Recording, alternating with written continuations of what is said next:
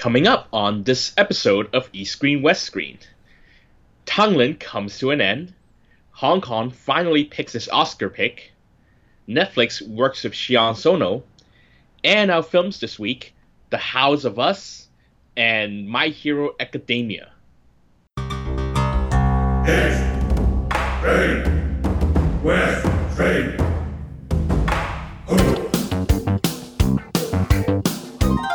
This is East Screen West Screen with Paul and Kevin, where if films were food, they'd be full of it.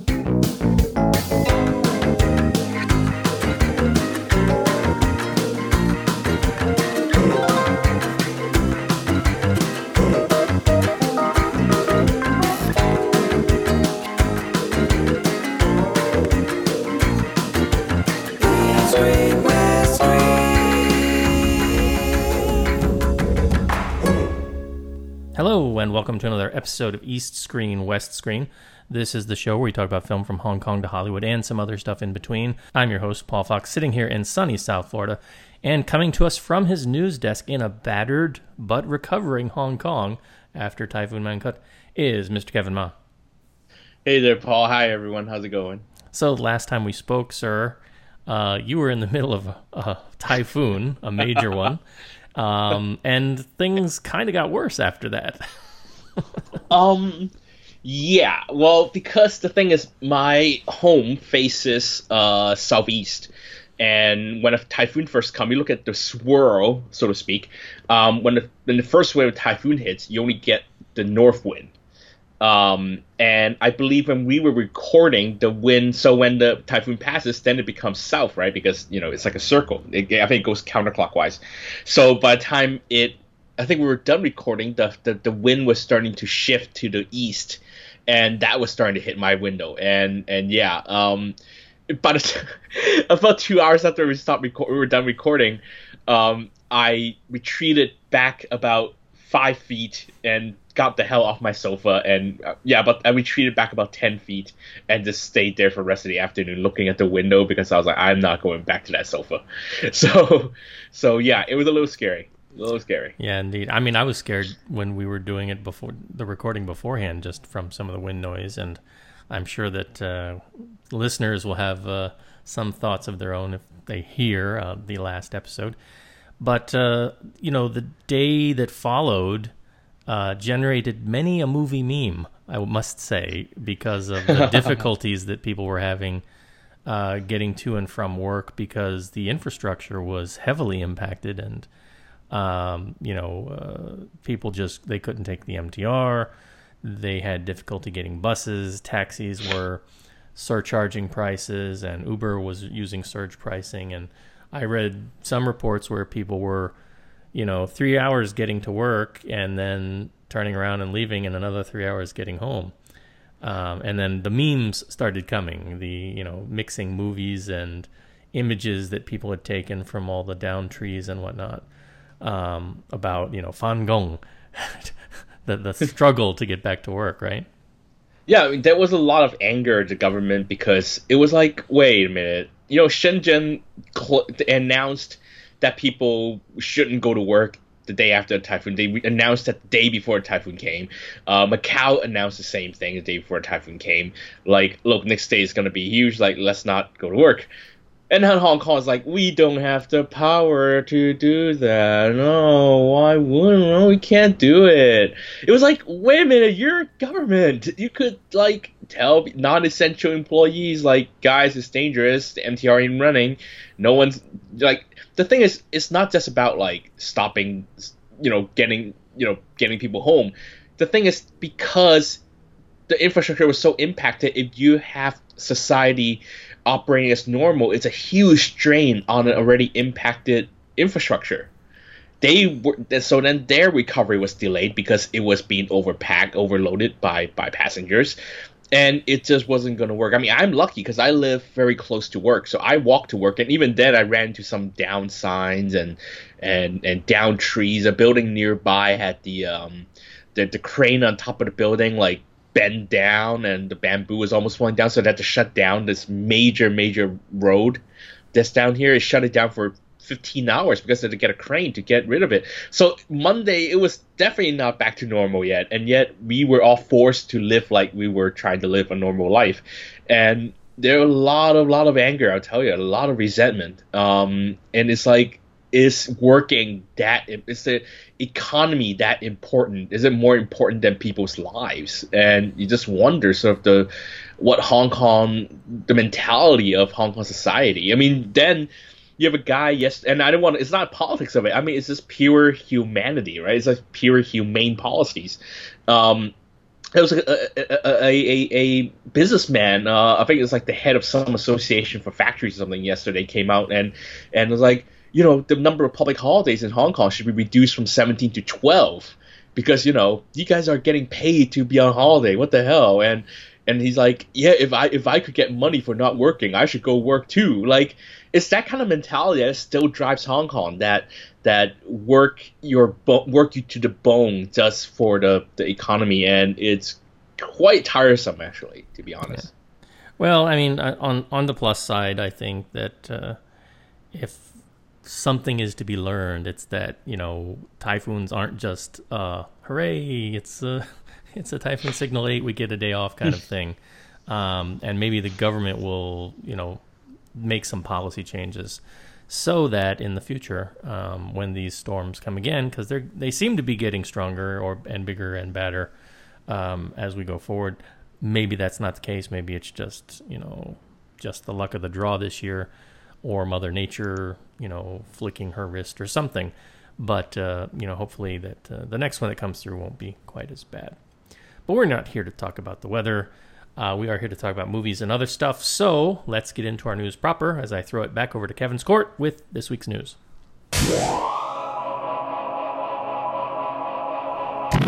Here at the news desk, uh, kind of a light um, news week, I suppose. But the first thing I know, Paul, you want to talk about is the end of Tanglin. Yes, yes, my show has gone away. Um, for those who don't know, I've mentioned Tanglin on a couple of occasions before. Tanglin is a long form drama series out of Singapore. It runs on their uh, Channel 5, Media Channel 5. And I started watching this pretty close to when it first came out back in 2015. And I'm not one for long form drama usually. I mean, they, they have programs like this in. Um, in Hong Kong, uh, like Gai Dai Fun Hei, I think, was one that ran for a really long time. And there was one more recently called, I think, Come Home Love. And it was just never something, the Hong Kong ones never really appealed to me for, for some reason. Um, part of it being that they're typically not subtitled in English, unlike the hour long TV dramas that come on in prime time. Um, and sometimes I'd watch an episode or two, but I never was able to really pick up at the start. So I just never was really engaged with the characters. And so, you know, Tanglin came along and it was right place, right time for me. I had just been on a trip to Singapore that year and caught a couple of episodes and I'm like, hey, I want to continue watching this. And so um, I started watching it and it slowly worked its way into my daily routine. And I was hooked and just really enjoying it. It was um, something that I looked forward to when I moved over to the States, uh, it became a little bit more difficult to keep up with for a while. Uh, but thankfully, the Toggle app, which at one point was limited to Singaporeans only, um, they had you know you could you could go online to their site or you could get their app, but if you didn't have a Singapore ID, you couldn't create an account. And then at some point, somebody over there, I don't know if it was our friend uh, Mr. Spomberg or somebody else uh, said, "Hey, you know, you should kind of open this up to anybody who wants to watch it, and you know, make it revenue based or commercial based, and you know, maybe you'll get some more viewership." And I'm not sure if that's what happened, but that's what they did, and so now there's a lot of programming that you can watch on the Toggle app or on the Toggle site for free with commercials. Um, they also have the app for like Apple TV um, very convenient. Was kind of glitchy at first, but they've worked out a lot of the bugs uh, over the past couple years, and it's very stable. Some of the older shows, um, like there's a Carol Cheng sh- show, um, I think it's called Carol, um, that was done in Singapore for, two seasons. I think they've got the Living with Lydia, starring Lydia Shum, up there for two seasons. Those older shows are still region blocked, um, but it's not a very strong region block, if you know what I'm saying. Um, but the new, the, the newer stuff, the newer stuff, um, like Tanglin and a lot of the new shows, do not have a region block, and they're easily accessible. And they've got multiple subtitle options. You can usually choose between English, Malay, and um, simplified Chinese subtitles for the shows. So, um, you know, again, it's something that just hooked me, and I was surprised when they announced that it was ending, and it actually ended this month on the final episode aired on regular TV on September uh, 20. What is today? Today's yesterday, September 28th, at the time of this recording. Um, and you know, as a show like this is kind of wanted to do, I think it was a little bit of surprise for them that they weren't going to be continuing on because it was a somewhat popular show. So they had to kind of rush a few of the plot lines. Not every plot line got resolved, but I think they did a really nice job ending it. And they actually added an extra episode where they sit down with fans and the cast and you know kind of do some reflection and talking with the cast and that's up on there as well. So it, you know I t- we talked about this before when we were doing the crazy rich asians discussion. If you're somebody who wants to see some diversity in a program you want to see lots of asian people of different ethnicities acting on screen together and you don't want to deal with a foreign language you you want to deal with you know people speaking english it's the show for you. And it's, you know, again, it's like 20, 25 minute episodes. It's easy to go through. There's a lot there in terms of content. I mean, 823 episodes is going to take most people a while to work their way through. Um, weren't you? Uh, weren't you pretty? Last time we talked about it, you said you were like hundred episodes. No, behind. I was. I was two hundred episodes behind because uh, when when we made the move, I stopped watching for a while, and then when you know over time I picked up, and I was just doing like marathons each day. I was like, okay, I got to hit this many episodes, this many episodes per day, and I slowly um, but surely caught back up. Um, just earlier this week, to where I was kind of on track to finish uh, the final episode when it finally dropped on Friday. So, my God, aren't you glad Terrace House isn't released on a weekly basis now? I mean, how yeah. many how many shows can you pitch? I would be able to pitch. I mean, I love Terrace House and I can binge through that stuff very quickly, but I'm like, yeah, my, that's 200 episodes of sitcom. Let me, like, let me tell you.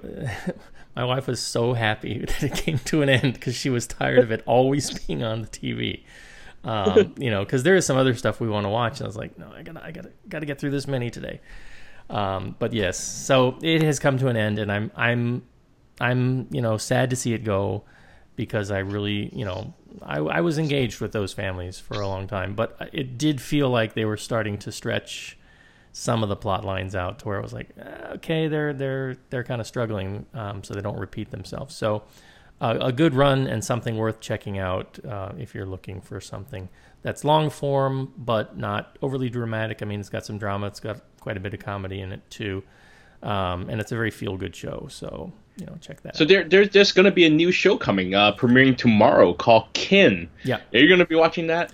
Yes, I'm gonna I'm gonna watch that. It looks like it might be a little bit heavier. It looks like it may, might be a little bit firmer in the drama camp. But some of the players uh, from Tanglin are in this show as new characters, so I'm kind of curious to see how it plays, how you know how it's different. If it's if it's as heavy as it kind of looks from some of the trailers I've seen, I don't know if I'll stick with it because I tend to prefer stuff that's a little bit more on the comedy side and the lighter side um, with some drama thrown in. Um, but who knows? It may, you know, it may scratch that itch that I might find myself needing. So I'll report back on Kin uh, as we get a couple weeks into that series. But uh, we're gonna go into like long form, super long form um, series. Actually, we talk about the Hong Kong ones. Um, the three longest um, running shows in Hong Kong. One is Come Home Love, which is kind of a cheat because Come Home Love has been rebooted uh, about four times. So, but they put it under the same series. Um, if you look at a record, um, that show actually is the longest running show still currently running in Hong Kong. It has 1,300 no 1,735 episodes, but that's because there are so there are two seasons of the original show. Then there are the two other series, but then they're rebooted with new characters Um, just with the same actors but different characters. So it doesn't. I don't. I wouldn't count it, but they have the same names, so they count it. Um, but then you also have uh, Hong Kong 1981 to 86. Yes, the little title is Hong Kong 81, and then every year they just they just switched up the year, um, which was actually written by Cheng Hing Kai, uh, the guy who wrote um, quite a few of the big comedy films. Um, and that ran 1,000. I'm trying to look it over. 1,330 episodes, and that one had like cameos from Anita Mui, and you had Stephen Chow and Francis Ng playing background actors. Um, Leslie Cheung also made like a cameo, and Andy Lau was a small character at one point, so that was a huge thing. Um, and then the actual one sort of single series, longest run I think uh, of a single series is a Kindred Spirit. Now that it's my generation. I grew up watching Kindred Spirit. I didn't watch it per se, but you know it was always on TV when it was on, even in America. That ran from 95 to 99, and that ran 1,128 episodes. So Singapore, not quite there yet, man. yeah, no, they, they got a ways to go. But um, the, one of the things, again, that is frustrating when it comes to sort of the Hong Kong side of things is even if you speak Cantonese or you're literate in Chinese, try and find those shows, right? It's like you can go to the to the MyTV website and you're going to be region blocked. You can get access to their um, overseas apps like uh, Encore uh, TVB in English. Nothing there really. I mean, they release a few titles there. Go to the Chinese Cantonese one, and they've got some stuff there, but not a lot of stuff there. I mean, it's like they, they do the Disney thing, like they, they put stuff in a vault and they sit on it rather than kind of having it all out and accessible, which is unfortunate. All right, enough about TVB and TV talk and long form dramas. Let's talk about some movies. So we've got uh, Oscar picks, right? Yeah, last time we were talking about some of the Oscar picks uh, around Asia. Um, in the interim, um, Hong Kong has finally annou- announced its pick, which is Dante Lam's Operation Red Sea, which doesn't have a Hong. Well, it has Simon Yam, but it doesn't have a Hong Kong cast, and it's not set in Hong Kong, and it's in Mandarin, and it's partly funded by the Chinese army. And anyway, go on and on. But it is what it is. I mean, yeah, director is Hong Kong, the production company is Hong Kong, so therefore it is Hong Kong. Um, Operation Red Sea is the biggest, I think, biggest Hong Kong production, and I think um, it's always weird how how these these committees that pick the choices they sort of s- try to assume what will work in Hollywood. So they think that if they send a Hollywood it, a Hollywood uh, imitation that it would somehow work with the voters in America, which I think is terribly misjudged. Um, because it is essentially a copy, a carbon copy of films like um, uh, Black Hawk Down, or um, I mean, specifically, it is Dante Lam's Black Hawk Down, right? But the thing is, these films don't usually win Oscars. You know, they make money, but they don't win Oscars. So to think that if we send a Hollywood you know Hollywood quality production with lot, lots of crap blowing up and and like a Michael Bay imitation. Yeah, I think the uh, Americans are gonna love it. It's universal, right?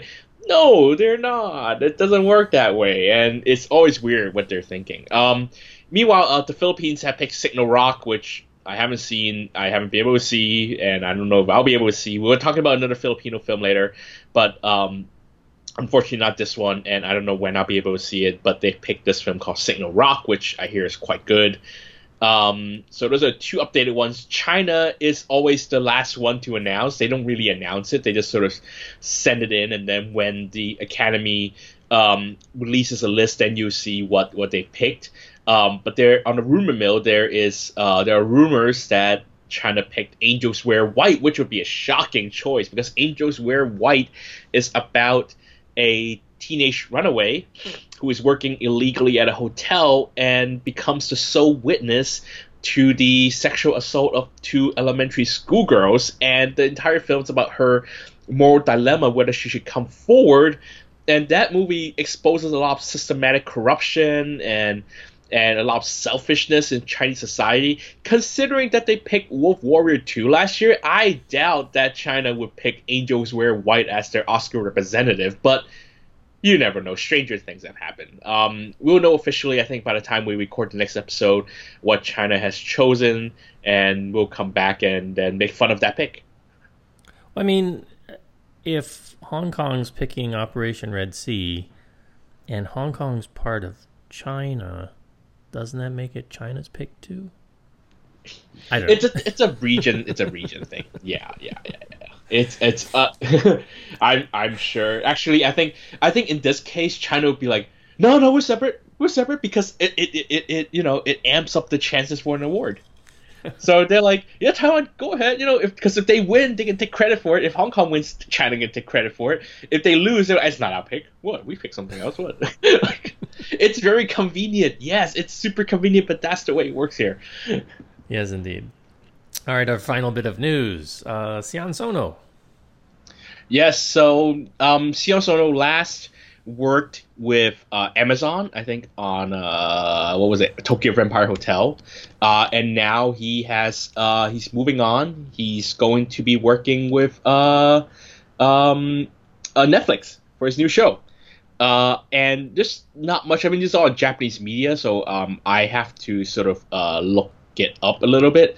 But um, apparently, the the show is called like a very brutal romantic love story or something like that. Um, and it's uh, the show is going to star Sheena Ryohei or it has a couple of his usual actors. Um, and it looks like it's going to be another crime story. It's not going to be one of those um, the the fantastic, you know, extreme monster stuff. It's going to be based on. It's more like um, Cold Fish, which was based on a real murder, and it seems like uh, this show will be uh, about a, a murderer, kind of, I guess, very much um, a psychological thriller type of thing. Um, there's not much else known about it. They announced a cast, and one of them is Den Den, who is like in in all of Sion Sono films. Um, and then there's also um, Mitsushima um, Mitsushima Shinsuke, who was in Shinnosuke, who was also in Tokyo Vampire Hotel. Um, and the show is going to be released next year, but otherwise that's all that's known right now. But it's already pretty big news. I mean, Sion Sono's an auteur, and um, you know he doesn't always. He's sometimes a commercial director who just you know does movies for money, and I'm guessing the fact that he gets to work with these streaming services gives him a lot more freedom to to sort of be what to to let him do what he does. Um, and you know that's good for him. You know, sometimes he does. It, it is difficult to get financing in Japanese cinema, um, especially especially for someone who insists on doing original material, um, like Sion Sono. Um, which is why there was that year he made seven movies, and a lot of them were actually commercial films. I mean, he has to make a living. Um, you know, di- directors in Japan don't get back ends. You know, they get a salary. It's pretty much like doing a job. So they do jump from movie to movie very quickly, and they end up move, making you know four, three, four movies a year. Is not a is is totally a commonplace um, in Japan. Uh, so you know this could be interesting, but the thing is, I never finished Tokyo Vampire Hotel because it was too long and it was too indulgent, and I'm worried that Sion Sono once again working in this format, he's going to do the same thing. So I am keeping my expectations very very low here. Mm. Any chance he's pulling uh, Reina Triendl from uh, Terrace House for this? well, she was in, in his movie once. She was in yeah, Tag. She was in Tag. Um. But you know, again, I mean, Tag was one of those projects he just sort of did for money. He was like, yeah, whatever. So, so who knows? Um, they, they only announced the three lead actors uh, so far, but you know, TV series a lot of actors. So let's see what happens when the as, as the production uh, progresses.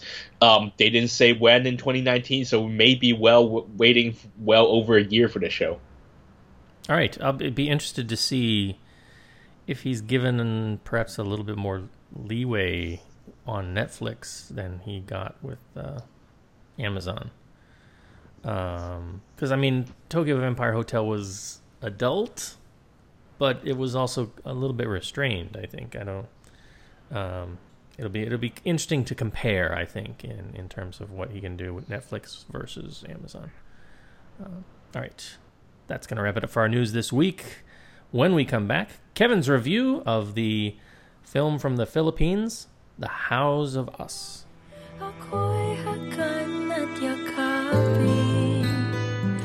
Mm. hanggang sa pagtanda natin.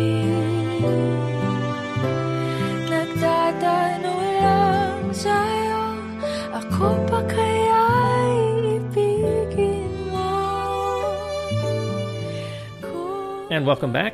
So, for our East Screen, first East Screen film this week, uh, Kevin's going to be talking about a little bit of cinema from the Philippines, which is not something we get to delve into too much, primarily because of availability. That's the one, the, the one area I've kind of always found trouble with, especially for current stuff. Um, um, but uh, you know, after stuff's been out for a while, you know, there does seem to be some availability through channels and platforms like Amazon Prime and whatnot. But for current stuff, it can be difficult. So Yeah, th- this was a very weird case because um, I was looking at Facebook at work, as I always do, and then there was an ad by at Golden Harvest Cinema about they were doing this so-called alternative content, which they did. They've been doing like these exclusive distribution of foreign films. So, for example, they showed um, a Taiwan film called DD Stream that was a big hit in Taiwan and and a, a flop in China, but you know, it starred very big, a very popular um, uh, talk show host, um, and it didn't really get proper so-called Hong Kong distribution. It was only playing at um, at a at a, at a one one cinema in the sky, so it made it exclusive.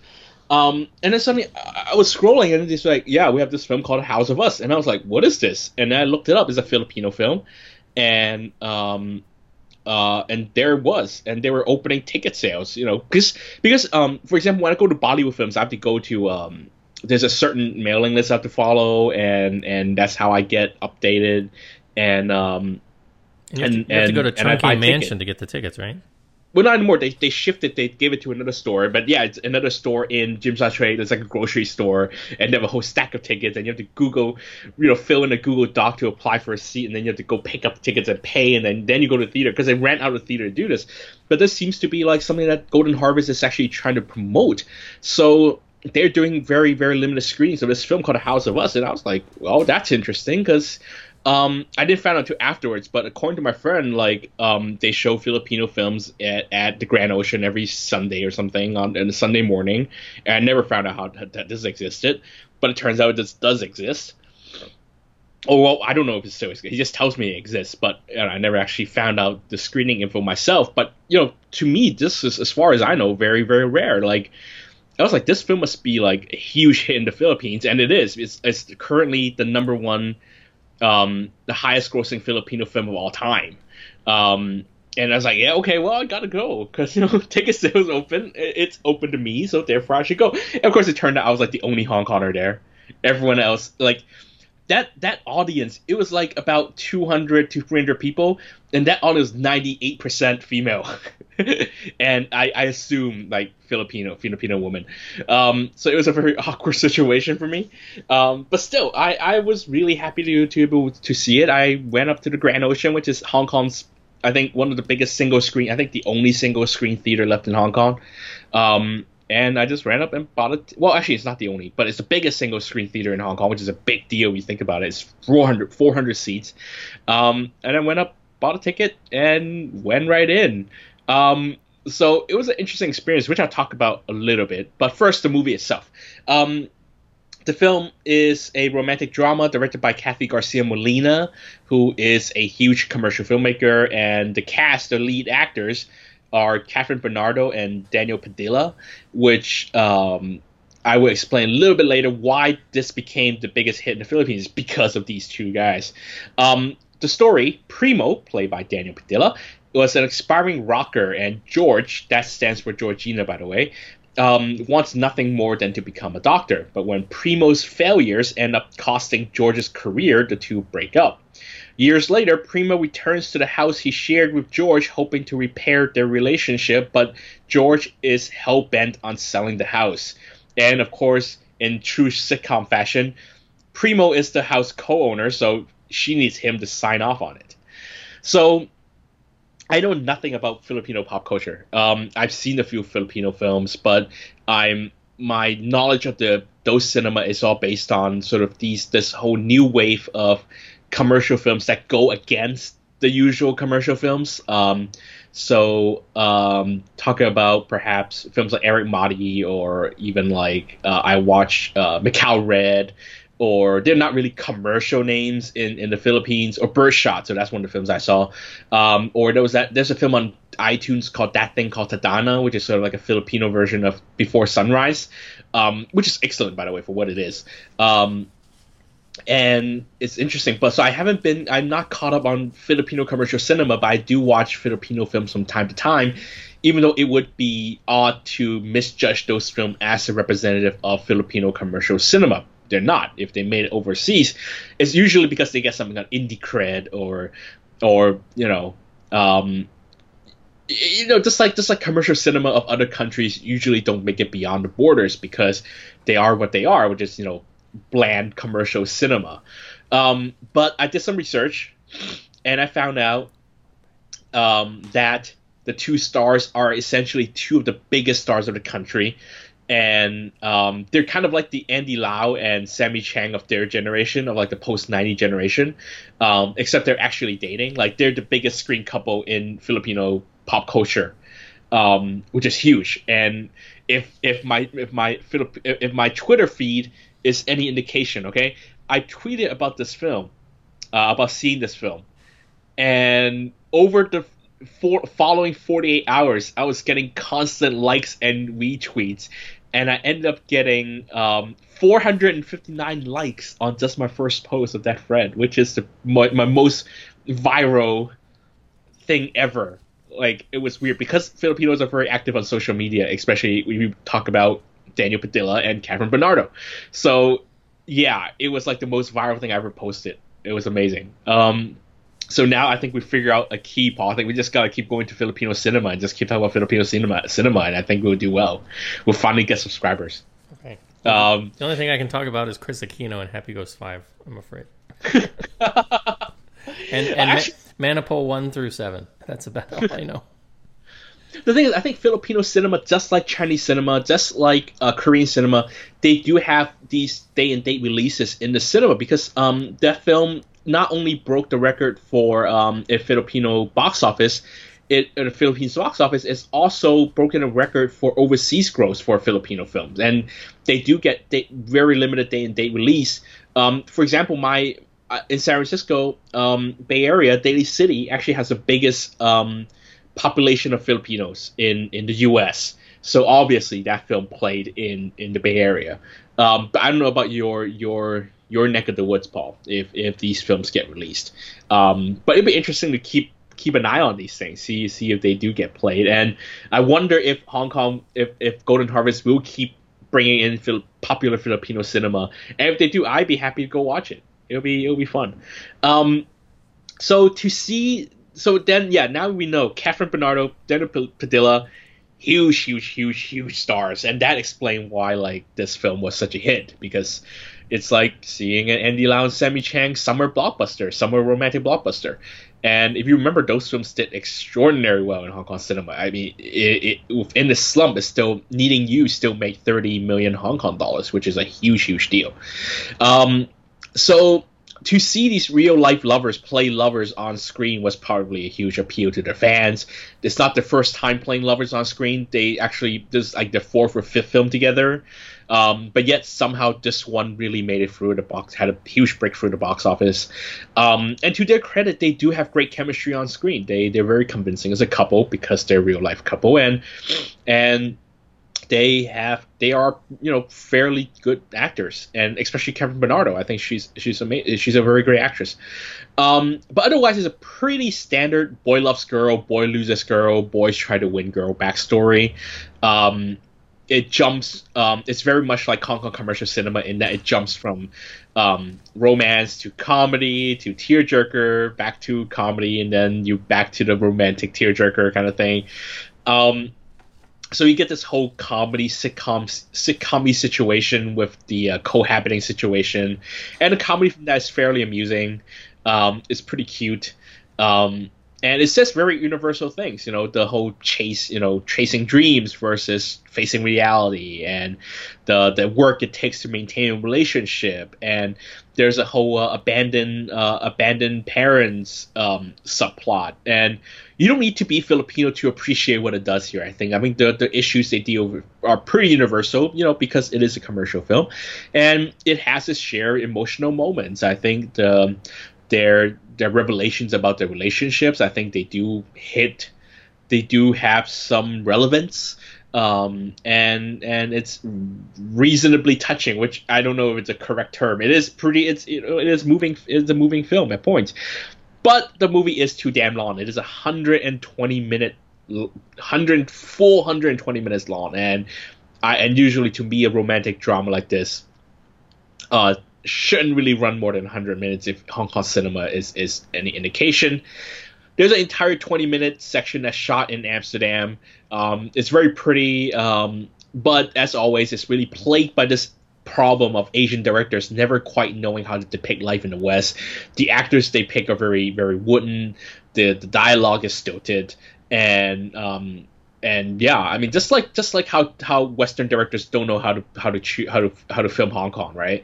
Um, Hong Kong directors always have trouble filming, you know, life in the West. I'm watching currently. I'm watching this uh, the ITV series called Strangers.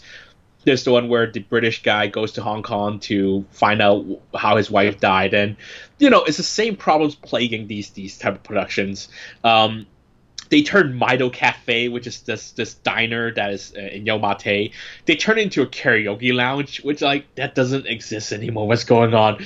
And none of the actors, because I think they shot all the interiors in the UK, they're just like, why do these people not speak Cantonese? Like they're speaking Cantonese, but like I don't know what they're saying though. Like who are these people? So um, it's the same problem, and and it's something we have to address. And I feel like on both sides, to be honest, not just from the west to the east, but also from the east to the west, is we we've got to do this better. Um, and I think, uh, and that extends to Taiwanese Tale Two Cities, which I'm, also watching, but we can get to that when we when we jump to that show. Um, still, the experience itself was very interesting. Like I said, the the the audience was pretty much 98% Filipino woman, and I was like the I looked like I was in a wrong movie. I just sort of stuck. Like I looked like I was trying to buy a ticket to Johnny English, and then I walked into the theater and realized I was in the wrong movie, and I just stuck with it anyway because I already paid for the ticket.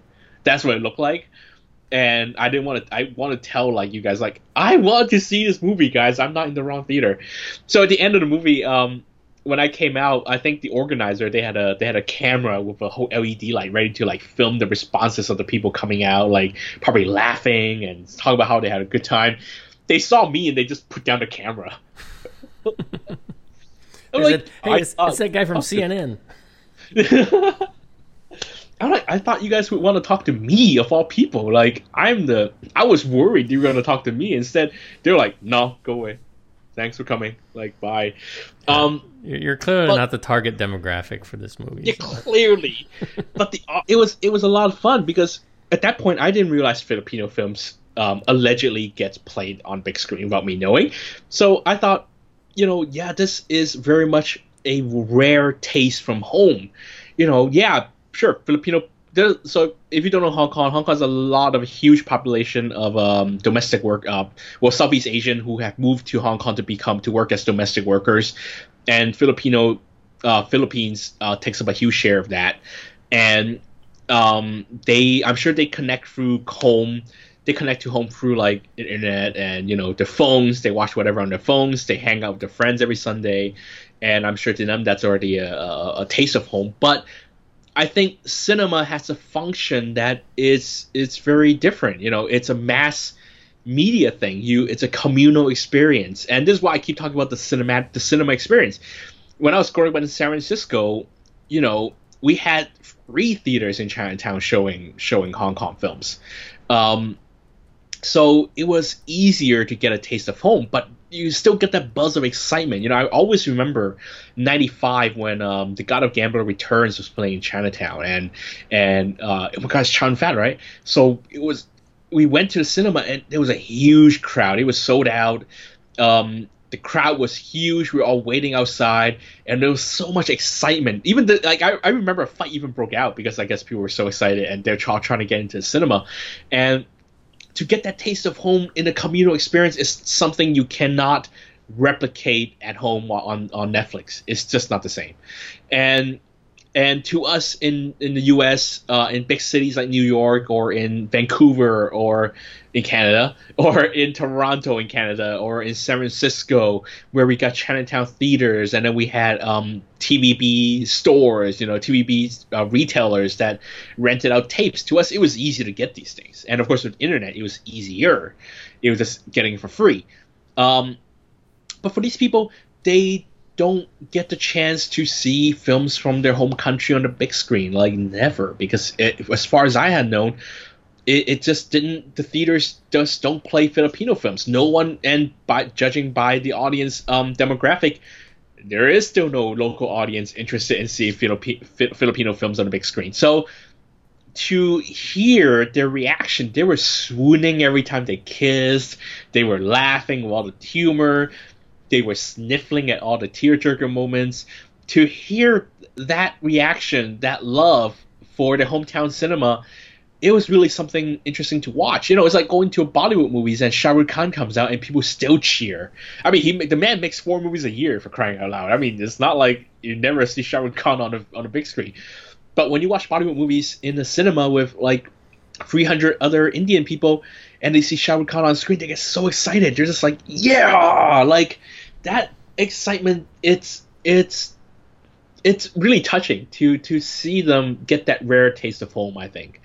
Um, so to me, that was the more um, interesting experience than the actual film. I mean, the film itself is not bad, and I think people um, who are interested in seeing Filipino cinema should definitely check it out because of its you know the box office success and the pop culture relevance of it. Um, otherwise, it's not it's not something I would go out of my way to see. It's not like a, it's not ever going to be an Oscar winner or anything like that. But if you're interested in seeing popular culture of other countries and what appeals to those audiences, and it's a very anthropolo- anthropological way of approaching it, I suppose. But if you're interested in that type of thing, I, I, I highly recommend the film. It's it's actually a very solid commercial film. Um, but to me, I thought the experience itself of watching the film itself is more interesting than the film.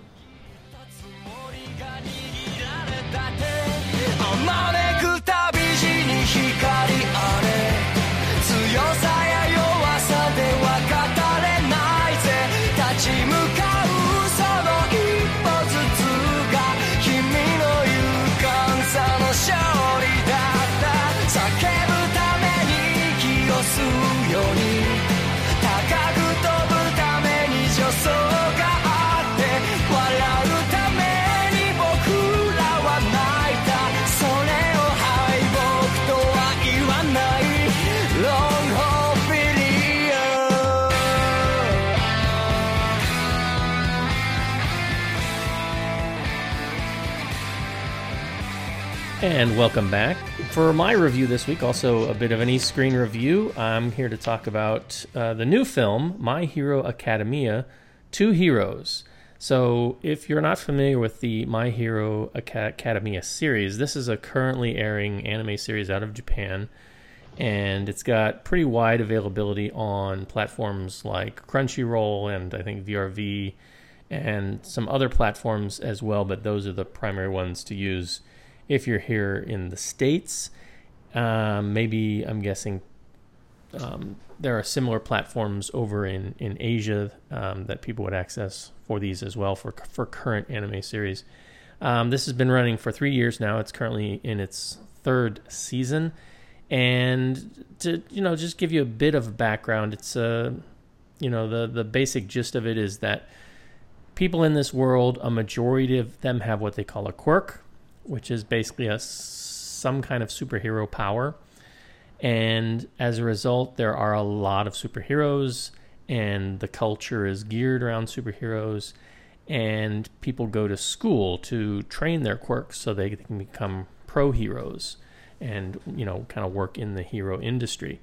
There are few people, though, a small percentage of the population, that don't get a quirk and they are powerless and they are kind of in the minority.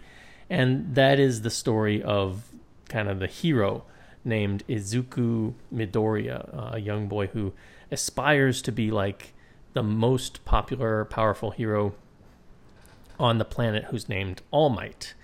And he wants to be just like him. He wants to be the world's, you know, best hero, but he has no quirk. Um, and, you know, much to his disappointment, he's without a quirk. He, you know, feels he has no chance of becoming a hero until one day a chance encounter with his hero, All Might, um, changes things for him in, in a very positive way.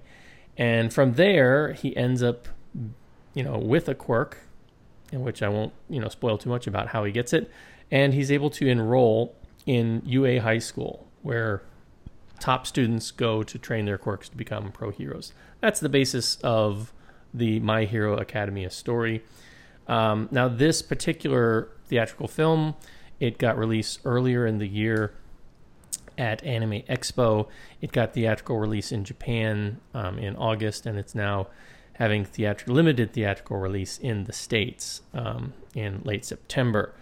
And it is taking place uh, chronologically between season two and season three. Although they did do a bit of marketing in the current season, season three, which is still airing um, at the time of this recording, and they meant they did they're sort of through a flashback. They kind of did a lead in to uh, the story here. So let me talk a little bit about that. Uh, the story, as I mentioned, revolves around the young aspirant hero Izuku Midoriya, who goes by the hero name of Deku, and he is invited to a place called I Island uh, with his mentor All Might. There he meets Dave. Dave is All Might's friend and one-time partner, and now he's the world's top researcher on quirks, or as, or as I mentioned, the manifestations of superpower, superpowers that a majority of the population have. But when terrorists suddenly take over the seemingly secure island and disable all of the pro heroes, it is up to Deku and his classmates from UA High School to try and stop them. But what they uncover is more than a simple hostage crisis and, in fact, leads back to the new, newly established relationship between Deku and All Might. So, um, as I said, taking place between season two and season three, which is still currently airing. I think they're getting ready to hit the season finale. It's, I think, even just today at the time of recording, they've announced that season four has been given the go ahead, which I don't think there was any question about. This is one of the more popular shows that's running out there, and I think it's very popular, not just in Japan but internationally as well. Um, and they're it's again running in various forms. There's a manga series, of course, for it as well. Um, the anime series, and now they're getting into films, and that's usually uh, a good sign that uh, a show is doing good. So it's uh, as I said, it's hinted at through a brief flashback during season three, and they have a clever bit of marketing to you know tell fans go out and and watch the film, uh, which is fine. As a film itself, it's okay, um, but it is really a lot of fan service, which is good for fans, not so good for people who you know might want to just walk into this thing cold. There's a bit of background on the character of All Might himself, who's basically like the Superman character of this universe, um, but he is Japanese by or anime Japanese, I should say. He doesn't look Japanese. He's got like this kind of weird um, blonde hair that somehow makes him look like a rabbit sometimes, uh, just by the design. But he's a very fun character, and in the show, he's somewhat older. You know, he's not like uh, Dark Knight Bruce Wayne old, but um, you know, it's he he's looking to mentor a new protege to sort of take his place. So there's not been a lot said about him kind of in his youth as he was going to become a you know a top hero and, and him working in his prime. Uh, he's already there, and you know it's it's time for him to kind of go off, get ready to go off in the sunset. So this film does that. It gives a little bit of background and shows a little bit of him in his younger days, and that part of it's really good, I think. Um, but the rest of it, when it's taking place on I Island, is pretty much like a standard episode. Um, pretty much all of the classmates make an appearance, and these are Midoriya's classmates. They are all students learning to be heroes. They all have different quirks. They all have different personalities. A lot of these are archetypal personalities that you would encounter in uh, quite a few shows if you watch a lot of anime. Um, but everybody's going to end up with a favorite student, and not, it's not necessarily the lead of the story, uh, Midoriya. A lot of times, just like in Dragon Ball, or I would say in you know something like One Piece, where they have such large character casts. As an audience member, you're not always going to gravitate towards the central character. You're going to might gravitate towards somebody um, as a supporting cast that you really like a lot. So when they do something like that, and you're three seasons into a show, and they've introduced so many characters, you can't in just two hours give everybody an equal amount of screen time. This is Midori's story, but if he's not your favorite, you might be disappointed in how little airtime your favorite character gets. Um, and that was true in my case. My favorite character didn't get much airtime at all. In fact, she didn't get to do much of anything um, except kind of sit on the sidelines. Um, but that's fine. So if you're current when you watch this, um, you do have to jump back a bit because, again, it's technically taking place between season two and season three. So some things have developed, some powers have developed throughout season three that aren't that can't be at play here. So it's you know a little bit of rewind, um, but that's fine. They do use a kind of magical gadget that helps bypass some limits, and it tries to achieve a cool factor.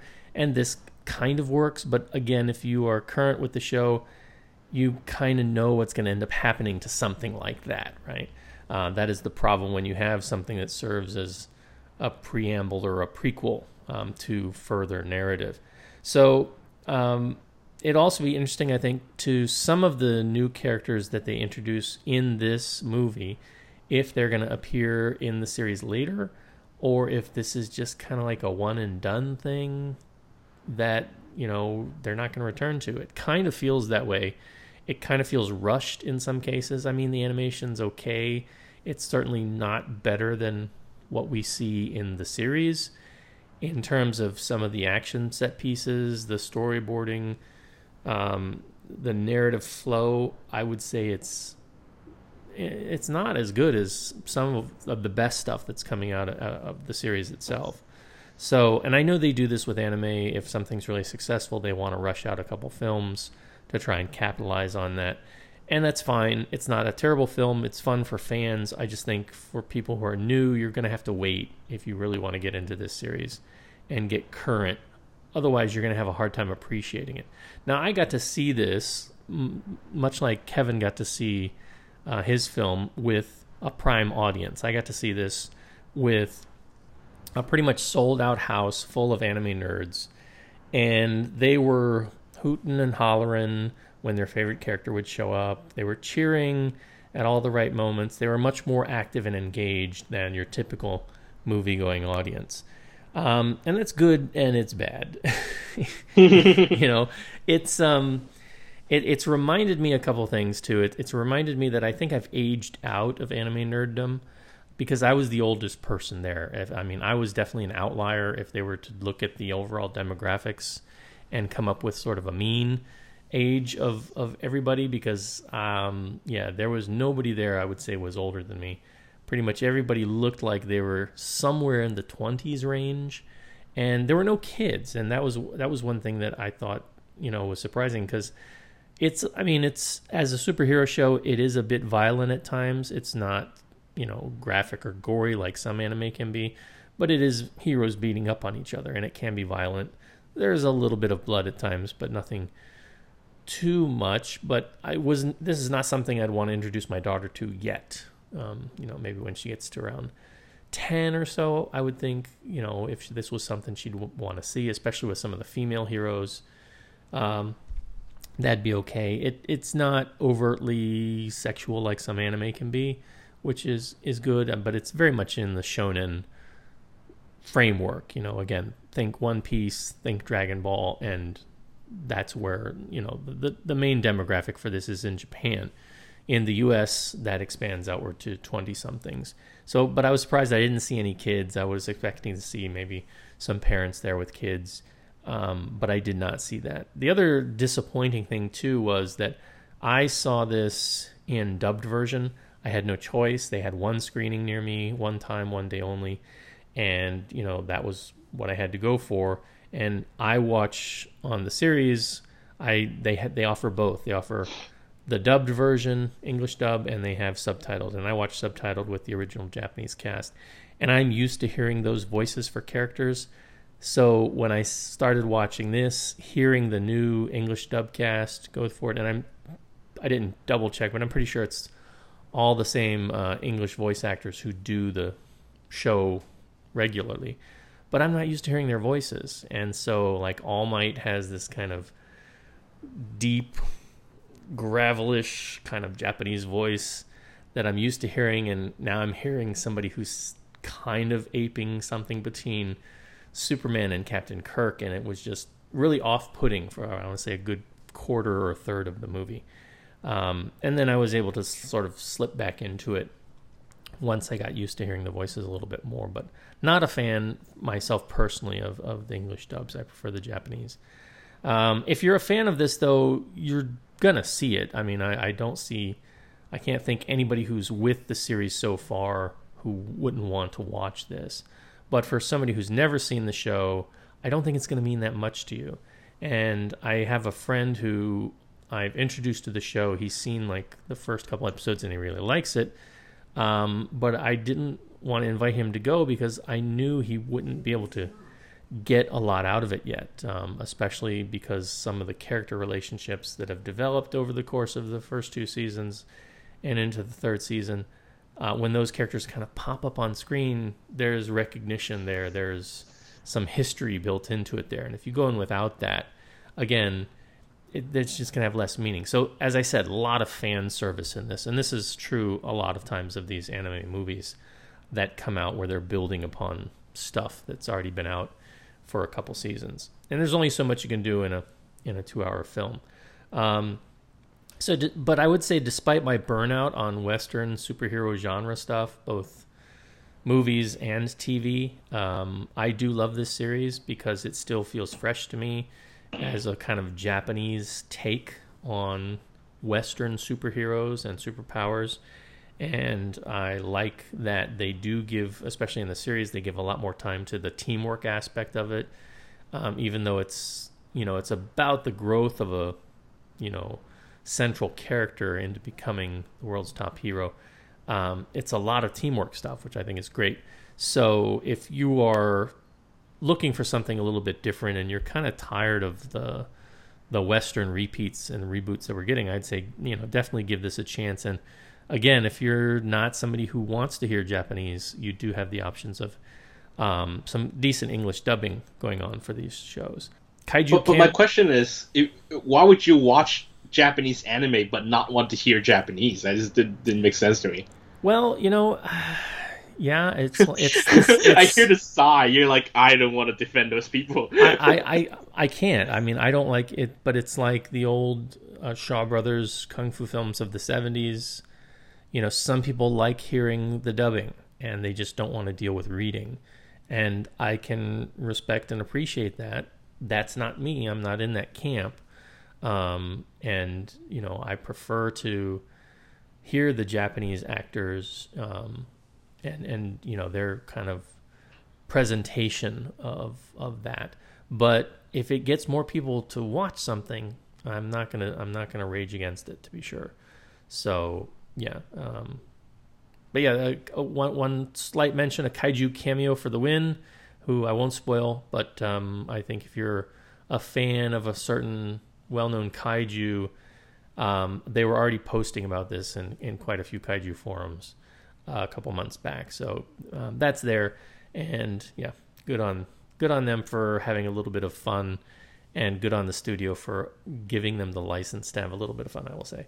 So um, yeah, check it out if you're a fan. If not, check out the series first and see if you like it, and then get this when it rolls around in in some way, shape, or form on video.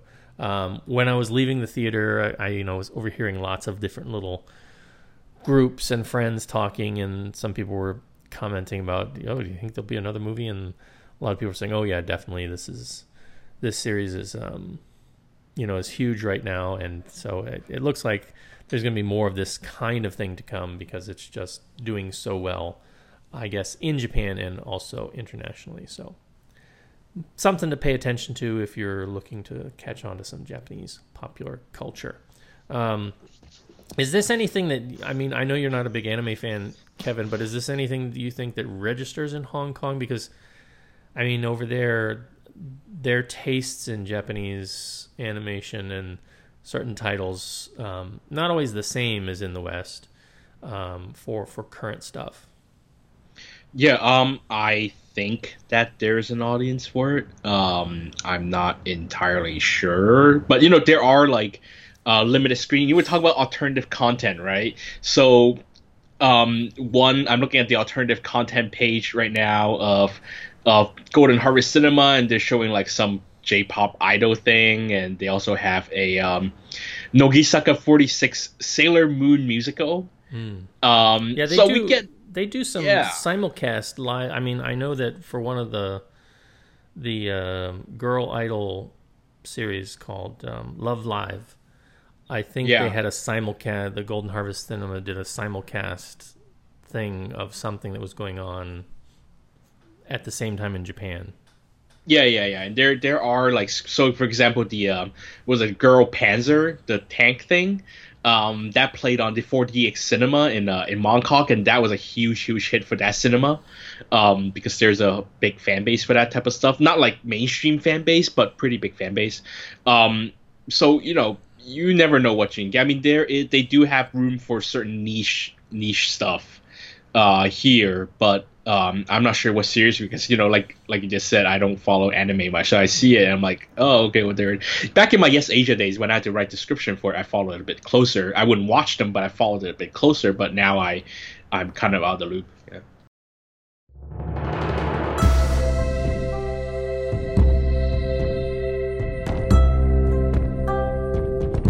Listening to the East Screen West Screen podcast. Visit Comcast.com for more.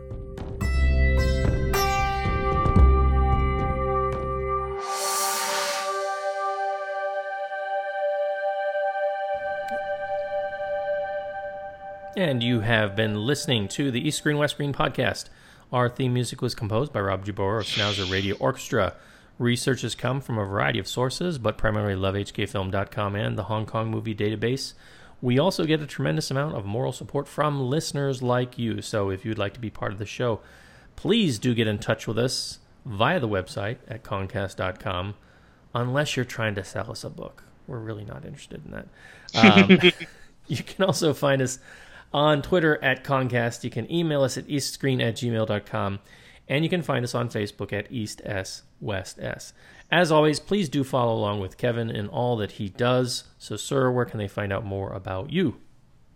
Well, I am uh, the entertainment editor of Cathay Pacific and Cathay Dragons uh, Discovery and Silk magazine, so you can read my work on those um, airplanes. Um, I am doing this once a month thing or once a week, once an episode thing where I'm blanking on what I complete, like completely blank on what I've written for the magazine. So just fly the plane, you see, and the October issue is coming. Um, and I'm also on Twitter. I am at the Golden Rock. That's one word, the Golden Rock. Um, I have a web- website called Asia in Cinema um, that I hope to update very soon because I have a media partnership with a uh, film festival in Poland called Five Flavors Film Festival. And next episode we'll probably do a plug about about the the programming they're doing. Um, and you can read about it soon on asiaincinema.com. Um, and that's it. You can email me at kevin at asiaincinema.com. All right. As always, please do check out our friends at the Podcast on Fire Network and all that they are doing as well. Our next show should be episode 267. And I think Kevin will be talking about Europe Raiders from Europe. No, you won't be in Europe. Where will you be? you Um, will be I- uh, I'll be in Busan, Busan. actually. So the Yes. Seoul Seoul Raiders would be the closest thing, right? No, we're not doing Seoul Raiders.